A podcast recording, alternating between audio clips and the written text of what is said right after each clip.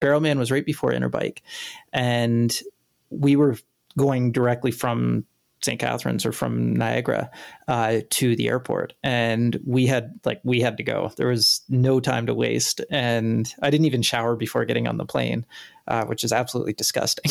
but uh, but uh, yeah, I had to grab my bike because we did the relay, and I had to grab my bike basically as we were entering transition.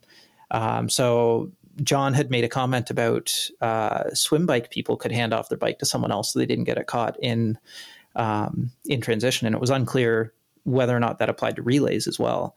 Um, but the Triathlon Ontario officials didn't like that and uh, disqualified us. So they took it very seriously. Would you have won? Yeah. Yeah.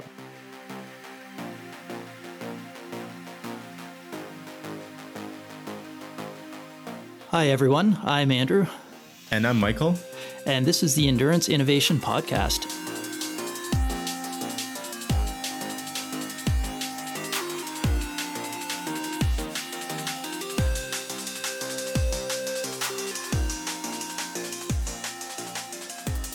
Hi, everyone, and welcome back to Endurance Innovation. And for this episode, we have someone who's actually uh, a very well known figure in the endurance sports industry and someone that I just happened to run into in random places like Kona or Las Vegas or triathlon events in Ontario, and that is Steve Fleck.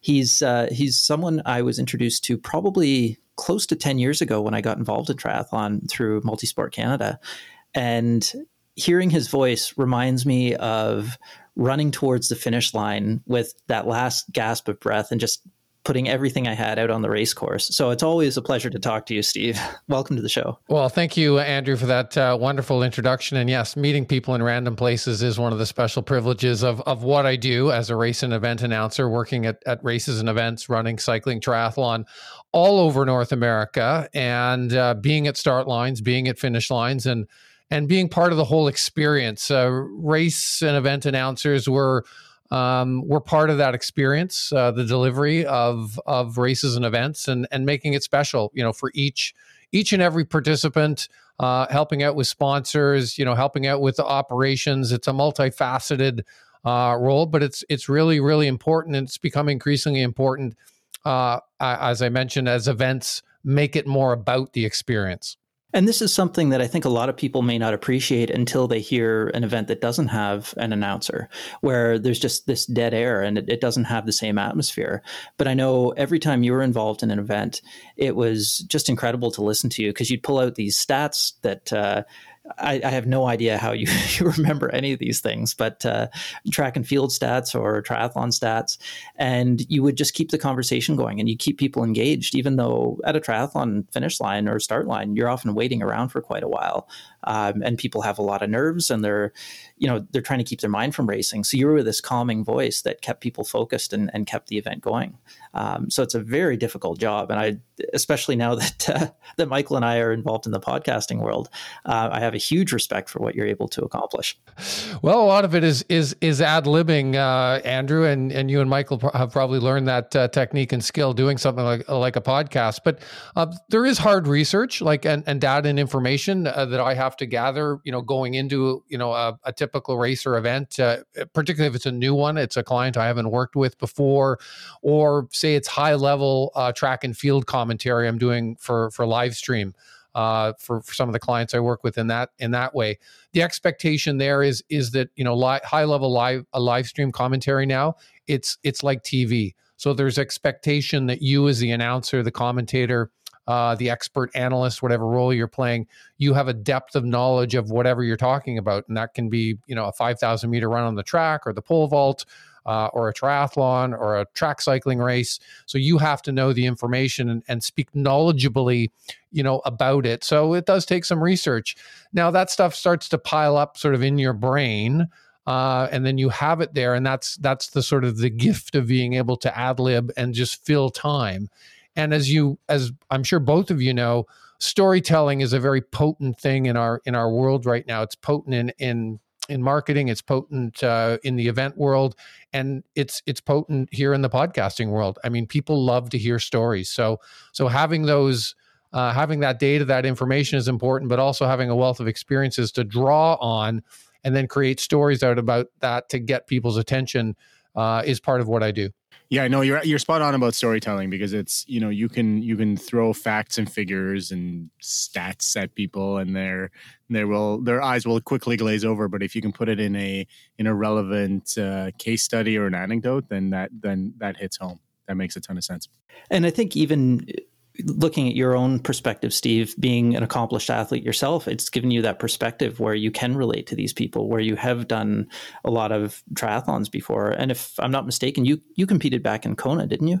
Yeah, I had the uh, privilege of racing in Kona twice. Um, I'm, I'm, almost in a completely different era for the sport. This is back in the late 1980s, early 1990s, and I'll fully admit to you too, Michael. I know you're you're a coach and Andrew, you're involved on on, on the product side and uh, the technical side. But I mean, back then, I'll be honest with you, we had no idea what we were doing. it was just like it was just train absolutely as hard as you can for as long as you can, throw it up against the wall and see if it sticks. And you know, sometimes it didn't work. You know, sometimes we trained too much. Sometimes we didn't train enough. Like whatever the case may be, we figured it out as as we went along. But now you know the modern sort of endurance sports athlete the modern triathlete has all this sort of accumulated data information experience to draw on. You know back then being an athlete you know in a sport like triathlon back then it, it was really about the journey. It was about the exploration the personal journey the personal exploration. How far could i go? Could i actually ride my bike you know from here to there? Like it was as simple as that. Yeah. And i kind of i kind of yearn for that that simplicity, you know, in, in this day and age where we're so like data and information driven, it's like, hey, you're just riding your bike or you're running, you know, from A to B, or as as we were talking about, you know, early before we got on here with the formal interview, we were talking about running from uh, the ocean to the top of Mauna Kea. Like, who cares about the time or or the, your heart rate or your data information? The goal is running or cycling from the ocean to the summit of Mauna Kea. Full stop. That's it and it's much more sim it's much more finite it's much more simplistic and i think that was a big driver for me you know back in back in those days. Well i will say as as you know a, fairly evidence-based coach that even with all of our all the all the advances in uh, advances in sports science and all of the technology that's available to us these days, we still make all those mistakes, you know, and probably you know maybe even more so because we we sometimes forget to listen to our bodies like you guys had to do because that was really your only your only intensity metric is how hard this something felt, how tired you were at the end of it. Um, so there is a little bit of a you know of a swing in in that direction. I think in uh, in some of the you know some of the smarter i would say coaches um, paying attention to all, a lot of that subjective metrics um, information and, and using that in, in still coupled with the with the all of the objective stuff all of the measured stuff in in coming up with uh, smart training decisions. But also you see that in sport too right? Like you know the whole you know the the the the growth and popularity of of swim run for example i think it's a really good example of of people getting triathlon feeling a little bit stale for some people that they're they're them wanting a new adventure. I don't think it's just uh, a population of people who hate riding their bikes that are that are driving the that sport. It's it's people who want to do something a little bit different, or or the you know the Xtri series or Xterra. You know, people taking things off road and doing it doing things a little bit more a little bit more uh, extreme. Let's say. Well, I think the, the, the X word is big there, and and my the word the X word I used, Michael, was exploration, and and I think mm-hmm. that's yeah. what you're seeing. You're starting to see like the gravel's exploding now because people are thinking, mm-hmm. hey, wow, I you know, you know, I can ride on a gravel road, and it uh, there's all these new roads that I'm riding on. It's it's new and it's different. It's it's slightly different people.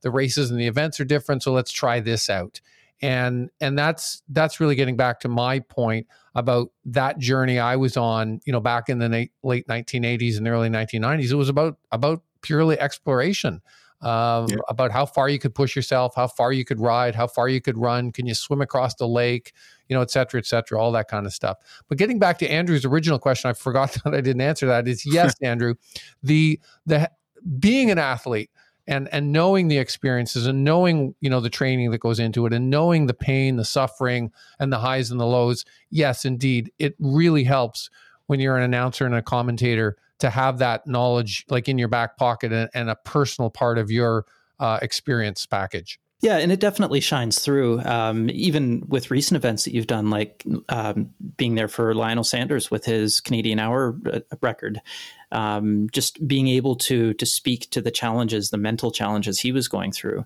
I'm sure he probably wasn't paying that close of attention to what you were saying, but there were a lot of other people watching, and I was tuning in myself to watch the attempt. And it was uh, it is interesting to get that perspective and that feeling from someone who knows what they're talking about and who knows what the athlete is going through.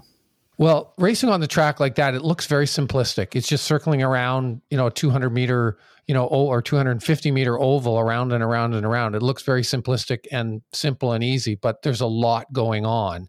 And it was, it behooves me and whoever I'm working with, I had the opportunity of working with with Ed Veal, the, uh, ironically the man who held the Canadian hour record uh, before Lionel broke it spectacularly, you know, on that particular day.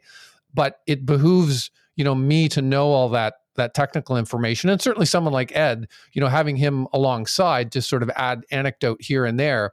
And we put that uh, program together very carefully. We had good uh, outside production you know help with someone um, uh, outside talbot cox who is uh, Lionel Sanders sort of go to videographer. Talbot was super helpful. He couldn't come into the country because of the COVID 19 travel restrictions, but he was working from afar from his remote uh, location. And then we had Greg McFadden uh, on site shooting most of uh, the video and doing the on site production. And Greg, uh, he puts together a lot of the Ironman uh, race videos. If anyone has raced an Ironman race and seen the uh, the pre-race videos and the post-race videos that that Ironman puts together, uh, there's a good chance that Greg has shot, edited, and produced uh, produced that. So it was a pretty uh, slick and uh, good production team that I was involved with, and and and that was a wonderful you know opportunity to uh, to be involved with that, and and certainly to showcase Lionel's you know extraordinary fitness. I mean, there was some doubts that he was going to uh, to break the record. And I think there was a bit of you know apprehension and nervousness on in, in some corners about it. But I actually had confidence that he was he was going to blow that sort of out of the out of the water, and and he did. It was a very unconventional way he approached it with his training. like everything he does. Fair point. Yes. Uh, so not known for following the, the social norms, but uh, he he approached it with this completely obscene cadence for what a lot of yes. dedicated track cyclists would say, where he was down in the high 80s, low 90s, and that was high for him, uh, where a lot of track cyclists are 10 to 15 RPM higher. So he had to get custom chain rings made up and all this other strange equipment that was probably not cheap and probably not often requested. But he was able to accomplish it and actually eliminate some of these doubts about the physical possibility or physiological possibility of being able to accomplish it with what he had chosen to do. Well, as both of you know well, I mean, and sport is ruthlessly specific and and you know, we can talk about doing all these wonderful things, but ultimately comes down to replicating on the day of pretty darn close to what you've done in training in preparation for that attempt, that race, that performance. And Lionel's best riding at 88, 89, you know, 90 RPM, which, as you had said, Andrew, is low um, for sort of world class level road cyclists and particularly track cyclists. So th- that was those were the corners that said he's turning that thing over at 89 when he blows up. Like he's going to blow up spectacularly, but he didn't. I mean, he just kept clicking off those those laps like like a metronome. He was within three or four tenths of a second for every lap that he did there, except the first lap, which is obviously a little bit slower as you get the bike up to speed. And then he did pick it up um, the last lap, but he was clicking it off within two or three tenths of a second every lap. That that's to me was the biggest shock that someone was so little experience of riding on the track. And keep in mind, gentlemen, he had only ridden on the track about five or six times in grand total uh, before wow. he got there. So again, Andrew, that's that unconventionality mm-hmm. um, that Lionel kind of brings, you know, to this, and and a lot of people have their doubts, but I, I, I know that he goes to dark places, um, you know, in the physical, um, maybe even the pain spectrum that I think few other athletes will go. And and I knew when we got to the halfway point, like when we were about 30 minutes and he kept knocking out those laps at exactly the same uh, pace. I said, he's going to do this. Well, I remember seeing a video of him a while back, and I, I think it was Erin, his wife, who who took the video. But he was training um, in another room, and the door was cracked open, and you could actually hear him crying and sobbing at the end of an interval. And Erin was kind of giggling, but this is kind of the the pain he puts himself through, and I think very few athletes are able to go to that that dark place you mentioned. Absolutely, and I think that that's probably his greatest strength. Um, mm-hmm. But it's also his. I, I I think speaking candidly, it's also his greatest weakness because he probably he probably does too much of that, you know, in training, and probably arrives at more races than he wants to, uh, slightly to a lot overtrained, and you know, he'll always perform on the day. He's a gamer. He'll go all out, sort of on the day of but we've seen him like you know a few times you know on that that world true world stage with the best fields you know there um you know he's kind of blown up and i'm i'm thinking he kind of missed he kind of missed it and he and he overcooked himself you know coming in um i mean with that being said let's let's go back and you know just a month ago at at the challenge daytona race yep i mean he he only finished fourth which you know, I know he was disappointed with. He expressed his disappointment with afterwards, but fourth in that particular field and knowing again his unorthodox sort of preparation for that particular you know race and event you know mm-hmm. i i thought was was pretty darn good yeah the field was insane that was like one of the most fun things i've ever watched on on triathlon television so, speaking of watching things, um, this was very apparent when I watched the record attempt uh, as well as the the PTO race. Um, but looking at the lack of crowd, it was it's something I think everyone's gotten used to over the past year a little bit. But it's still so strange to see an event where uh, especially in the track where normally you see crowded seats and everyone's cheering and you get that atmosphere, but it was just an empty velodrome. And it would have been much harder to find the motivation. And I know watching the PTO race, uh, there there were a few times where athletes would run by the crowd and you'd actually see their pace pick up because they were feeding off that energy and they were taking that little bit extra. But it's so rare these days to to see a live crowd and just any kind of external influence like that at an event. So how has that changed the landscape in your opinion? Oh, I think it's changed it big time, and I think um, Alex Hutchinson touched a, a bit on this um, uh, in his book Endure, uh, published a couple of years ago. Alex, the uh, great writer um, of books and writes for the Globe and Mail, writes for Outside Magazine, writes for New York Times uh, on topics of of human physiology and human performance. And and I think the crowd, that input, that external uh, input is important, you know, in the performance end of things. But to your point, Andrew, this this whole year, be it professional like league sports. I was just watching the uh, the World Junior um, mm-hmm. hockey tournament. Uh, the Canadians playing the um, uh, the Russian team in the semifinals last night. And it's just so weird. Like there's no there's no one in the stands, and yet the game was very high level. And it's the same in our sport and endurance sports. Like all these phenomenal performances, you know, this year, be it uh, you know Joshua Cheptegei, you know, on the track running like world record five thousand, world record ten thousand. Um, we saw Mo Farah uh, obliterate the the world hour record. Um, we saw a women's world 5,000 meter record.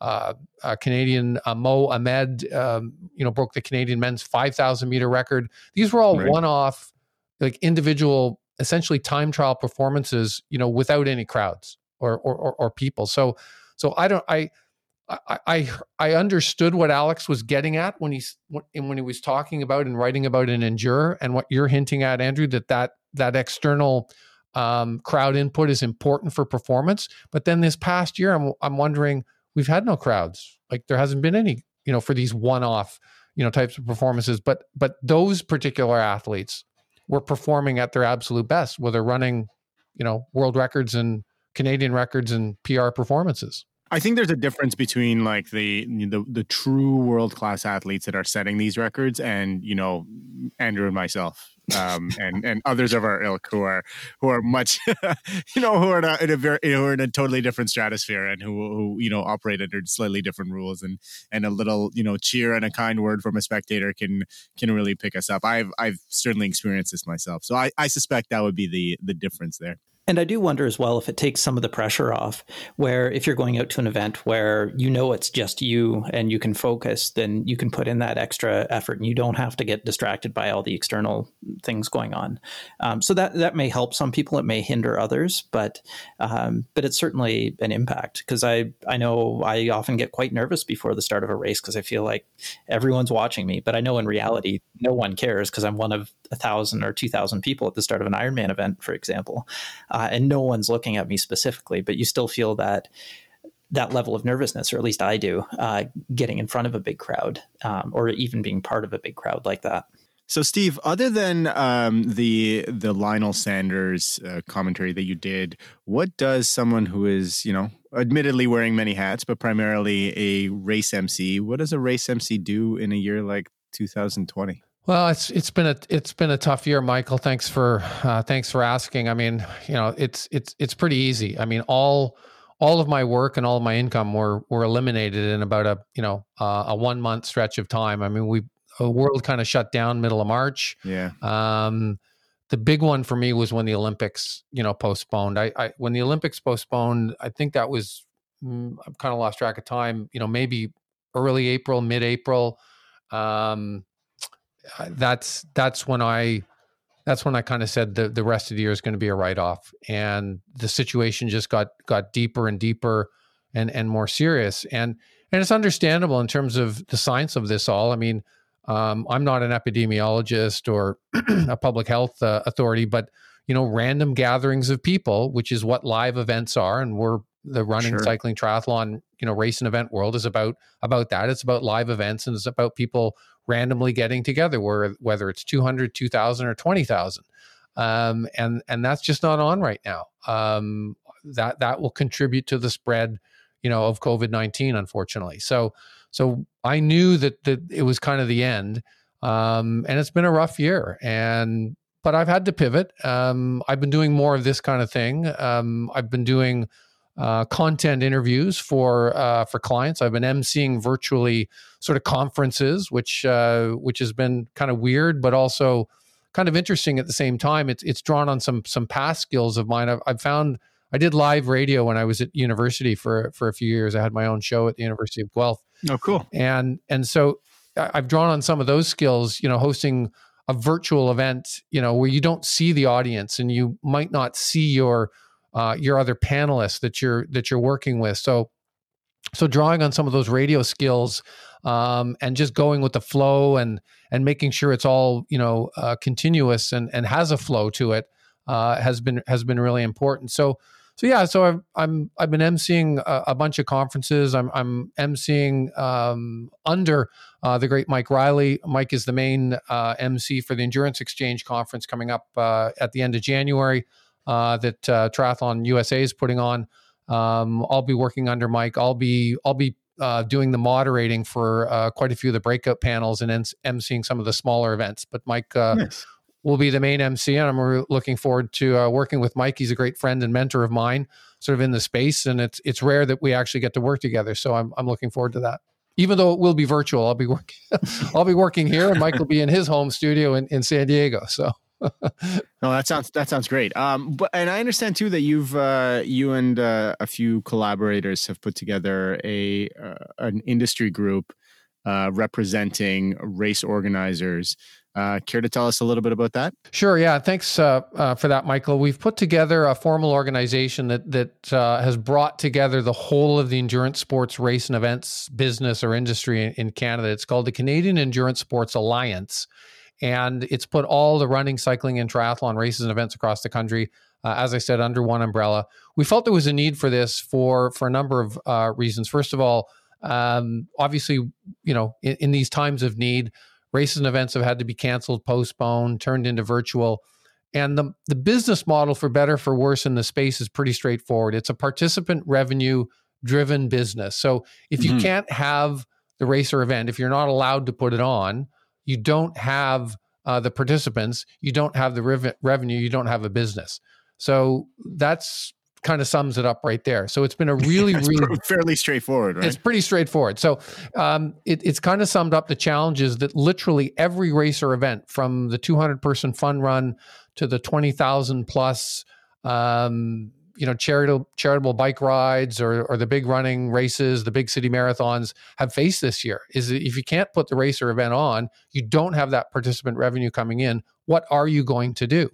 And you know, virtual is a bit of a solution, um, but it only helps a, a little bit. So usually, if you have, for easy's sake, let's say you have a thousand person uh, event, it varies, but generally speaking, this year we found you might get between 25 and 50% participation on a virtual race.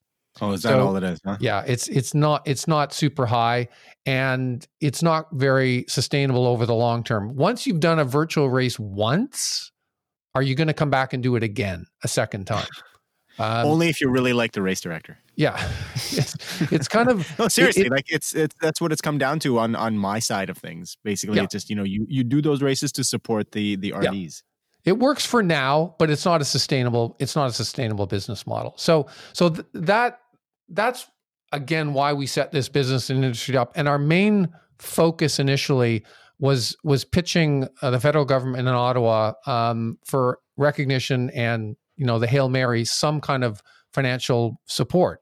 Um, mm-hmm. But it is a hail mary. We've learned a lot about government relations. We're trying to do this all on our own. We had a bit of help from a, a government relations agency early on, but now we're, we are truly doing this on our own.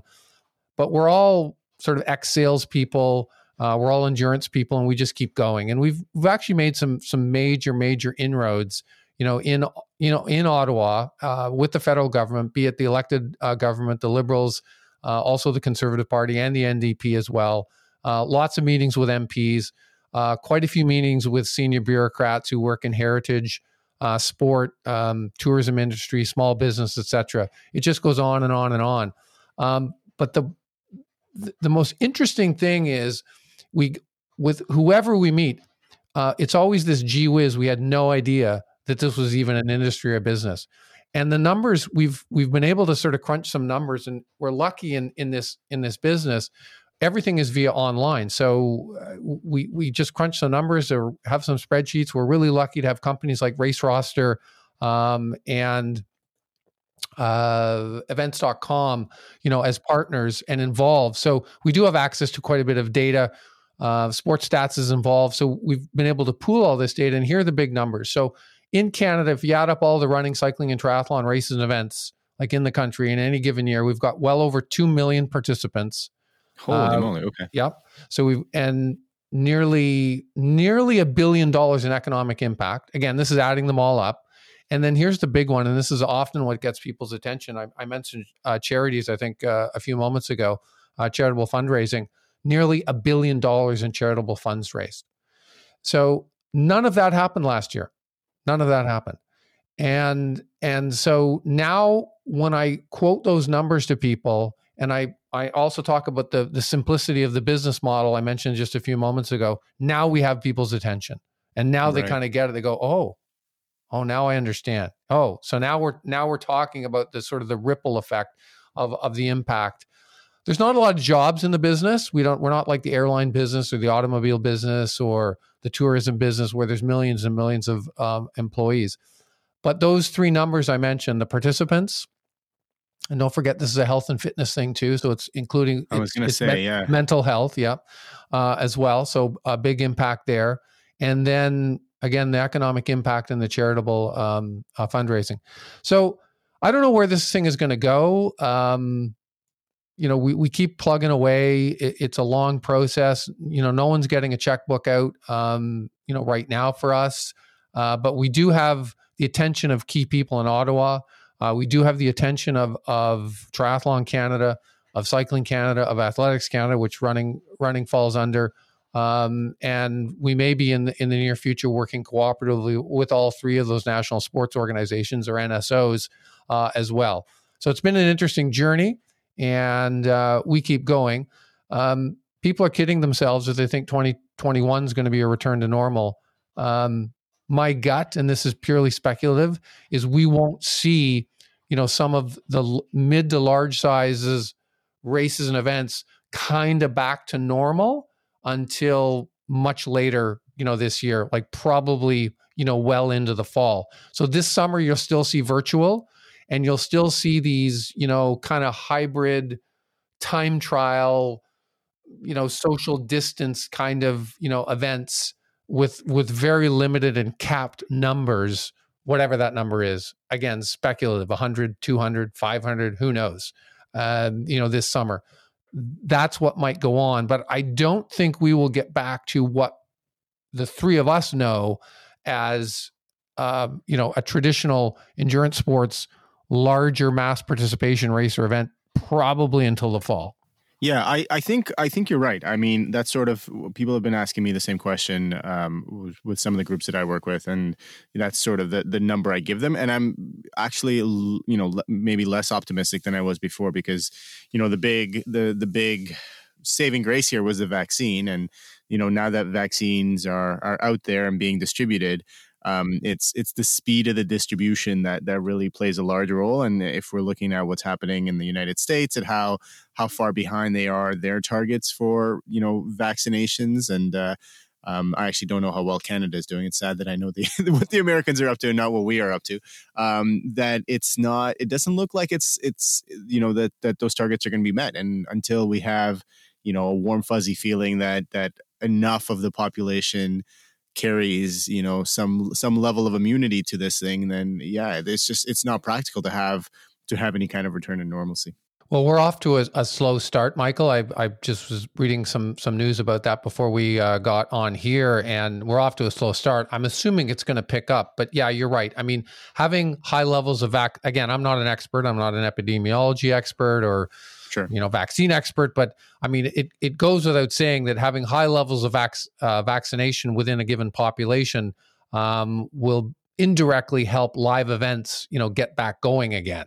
Uh, so that needs to happen, and it needs to happen, you know, quickly and in you know mass numbers, like millions and millions, for it to be effective. The the other thing that stays on my mind through all of this too is looking at this new variant of COVID that's supposed to be highly contagious, and I don't know if anyone really understands whether or not it responds to the vaccine or whether the vaccine does anything to help it. So that could be a wild card. I'm hoping, really, really hoping that it is effective in that and that it helps slow the spread, but it's it's a bit of an unknown. So it could be yeah, uh, until the end of this year or possibly early 2022 that we see a, a return to normalcy.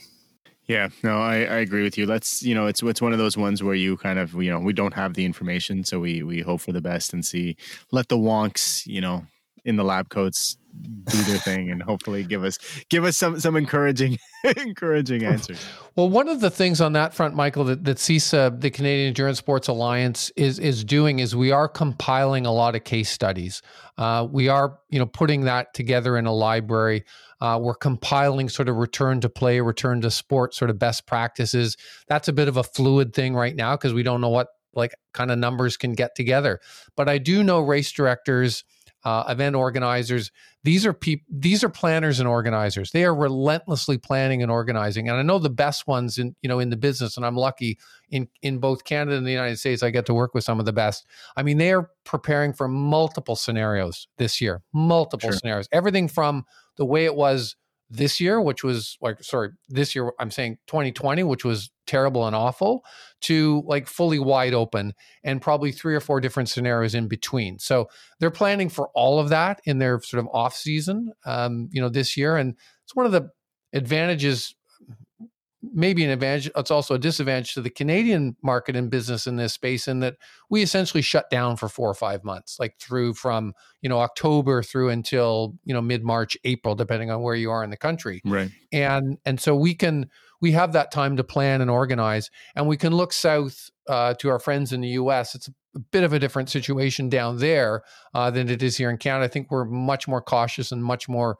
um, you know conservative about this than than the Americans are. And I'm not you know passing judgment on that. I'm just making an observation, but we'll be able to see what our American colleagues and friends do, you know, in the winter months in places like Florida and Texas and California, where they can, because the weather's better, they will be running events then. So we'll get a sense for what they they are putting on, mm-hmm. and race directors, race organizers, owners here in Canada will be able to work on those scenarios and those plans, whatever they may be, you know, in Canada as they roll roll out. But keeping in mind, it's going to be a fluid situation. So Eh, you you really can't predict what exactly it's going to be in June, July, August, September. Who knows? The other bit of a wild card I see is how reluctant people are to get involved again, because I think we're going to have the whole spectrum of people where there, there are people who are super eager to get out there and race again, but other people who are going to be a lot more cautious about crowds for the next one, two, three years, maybe.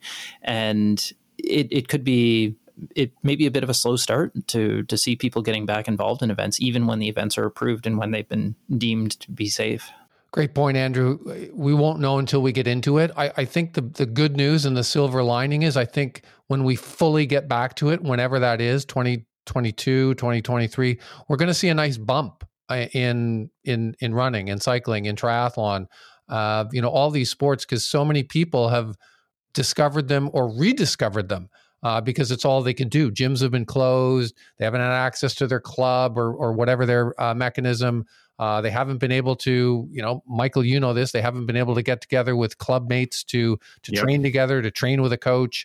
Um, you know, all this kind of stuff has been on hold. So there is this, as you had hinted at, Andrew, there is this pent up, um, you know, demand to get to back get back together. That'll drive things, but there'll all there'll be this large group of new people that we will somehow need to engage and hopefully get them you know, to come out to pin on a bib number, to try a, a running race, to try a, a, a, maybe a charitable bike ride or a more formal sort of Gran Fondo or or or maybe even and perhaps a triathlon. So so there is there is that possibility there, but we're going to have to get over a few bumps before we get there. The the data that we've seen so far has really indicated that there is a large number of people getting involved for the first time because bike sales, if you've tried to buy any bike parts over the last year, uh, it's been next to impossible. Yeah, there's there's just zero stock. So that tells me that there's a lot of people getting involved for the first time, and that's a good sign for the industry as a whole because people, like you said, Steve, have rediscovered cycling or running or maybe less so swimming because that one's a little bit less accessible. But uh, and even some of the Strava numbers that I, I saw posted in a year end review have shown that a lot of people are getting out there. There's been more uh, more activities posted this past year than any other year. And even the month to month changes or the day to day changes they were seeing were highly impacted by the changes of lockdowns. Where I think one example was in France when people went into lockdown and couldn't go more than a kilometer from their home, the number of running activities actually increased, where biking act- activities decreased. So people are adapting. They're they're getting out there. They're wanting to be active, which is a great sign. Um, but it's just a question of when when we can all get back together and have a giant triathlon party um, or any endurance event. Uh, I, am looking forward to it because for me it was it was a bit of a, a family event too, especially going to the the Multisport Canada series, uh, where every or almost every weekend I would see people that you know you see all summer and you catch up with them it's like a big group of friends and i miss that it's uh, it's been a hard year to to not have access to that so I really want to get back racing, and I hope lots of other people feel the same way. You know what, Andrew? Though the the fact that uh, that all these people are training means that they're going to start kicking our butts. Um, we get back out there in in actual race format. That is true. Yes, I, I welcome it though. Yes, me too extra pressure, extra pressure for you guys still pinning bib numbers on. No, I was just going to say that uh, uh, you know all these all these you know new people. Um, it, it's always a good thing, you know, to have new people coming in, and and and I hope that you know we can convert on some of those. And and Andrew, you touched on on the social aspect of it. We can't really do it now, but I, I, find that it's the biggest surprise, particularly for those people who are coming new, like into into running or or or, or cycling or, or, or triathlon.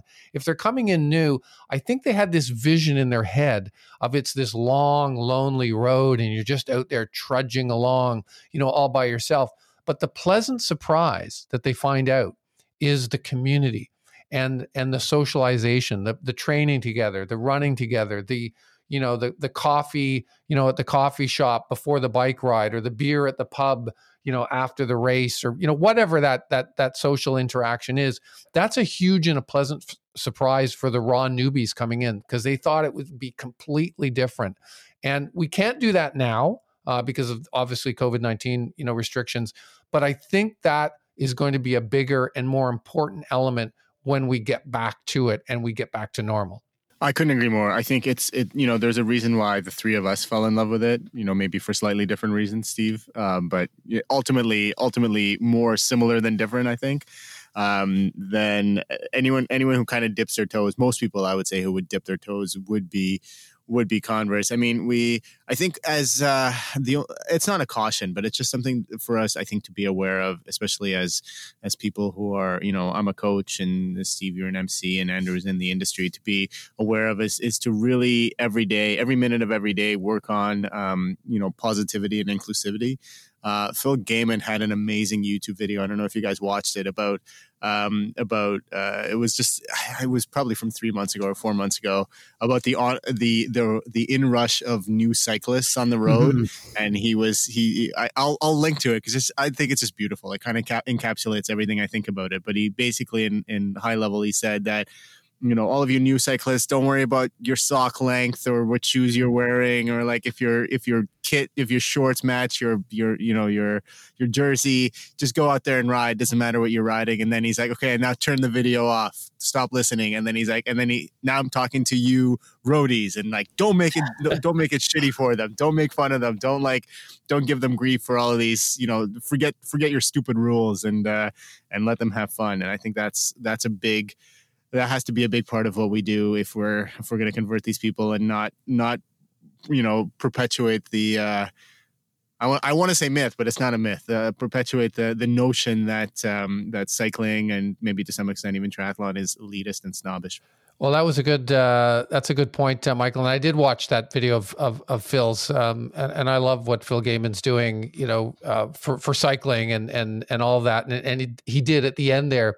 He said, "I'm talking to you, like experienced cyclists. yeah, don't." And I, and I know this is a family show, so I can't say can, it. It's, it's it's totally you can you can but, swear on. But he said he said, "Don't f this up," you know, and make sure you welcome these new people.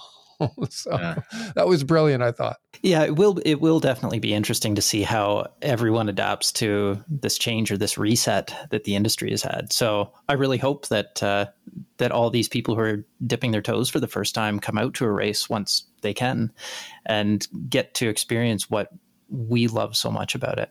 Mm-hmm doesn't necessarily have to be a race, Andrew. Though not not to contradict what you said. I mean, you know, it's interesting in in, in triathlon triathlon's very race and event oriented. Um, you know, Graham Fraser, who founded the, the Trisport series uh, in in Ontario back in in the in mid 1980s, and then went on to um, you know buy Ironman Canada and then expand the Ironman brand and the races all across North America. I mean, Graham was was said way back then. He said, "No one swim bikes and runs for the heck of it. Um, th- they're training."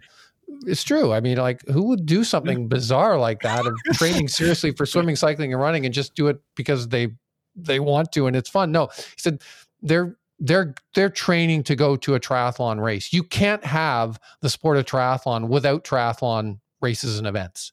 And and he's and Graham was 100% right on that. Whereas running and and cycling are a bit more nebulous. I mean, you have you've got really you see this a lot in cycling. Um, I ride with these guys in my Newmarket Eagles cycling club. Like they could win like Ontario Masters level like races, but they never pin a bib number on. So mm-hmm. so it's a bit more it's a bit more nebulous. Triathlon does have the congregant, you know, opportunity as you had talked about it, Andrew, um, for the family, for the friends to get together at those races and events. Running and cycling less so. That's more nebulous and left up to the the individuals or you know perhaps the the clubs to to facilitate that. That is an excellent point. And looking around locally, um, I know that there's some fantastic rides in Alberta. So climbing up to the top of a mountain or something like that. Uh, my favorite ride nearby is going up Highwood Pass. And to be able to do that round trip from from the starting point, the typical starting point for people, that's a big accomplishment. And that's not something that involves a race. It's something that you can go out and you can do it on your own, or you can take a group of five people, or you can find 50 people who are willing to do it together. And yeah, it's, uh, it is great just to see people try those things and get involved. And I do get caught up a little bit in the the triathlon mentality because, like you said, the sport wouldn't really exist if it weren't for the races. And pretty much everyone who's involved in it will race at some point, which separates it quite a bit from running, which is what people often do just for recreation or just for health. So it's an, an excellent point you've made. Steve, um, I want to thank you for coming on. I think this has been a really excellent discussion. Um, really, uh, it's it's always great to get an insider's perspective on all these things, and uh, this is something that Andrew and I talked about in our in our very last show in our our wrap up of 2020. How it's always uh, a privilege and a thrill to to get really you know knowledgeable folks on the show to to tell us their thoughts on on these subjects that are so important to us. And um, thank you for doing that.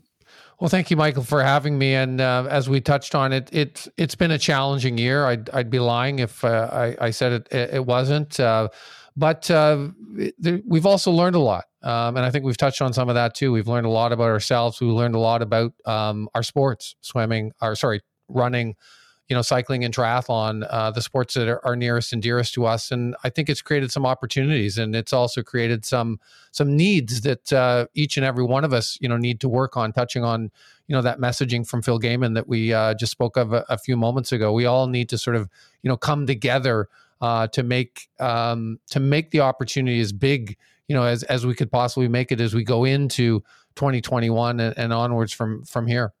I agree, and I think that you know humanity is fairly resilient. I would like to think of us anyway, um, and that this is certainly it's been it's been a dark time for those of us in the industry, uh, many of us in the industry anyway. Uh, but there there are opportunities, as Andrew mentioned, with uh, you know the hike and bike sales, and obviously the introduction of new new folks into the sports. There are so many opportunities. So I'm uh, I, I prefer I, I choose to think about things in a you know in more of a a pinkish hue and more with with a little bit more of a silver lining. Um, and uh, you know, imagine that our future is going to be bright. So, everyone, thank you very much again for listening. Uh, if you like the show, do rate and review us on iTunes, Spotify, or wherever it is you get your podcasts. And uh, consider also writing a review. Thanks for listening.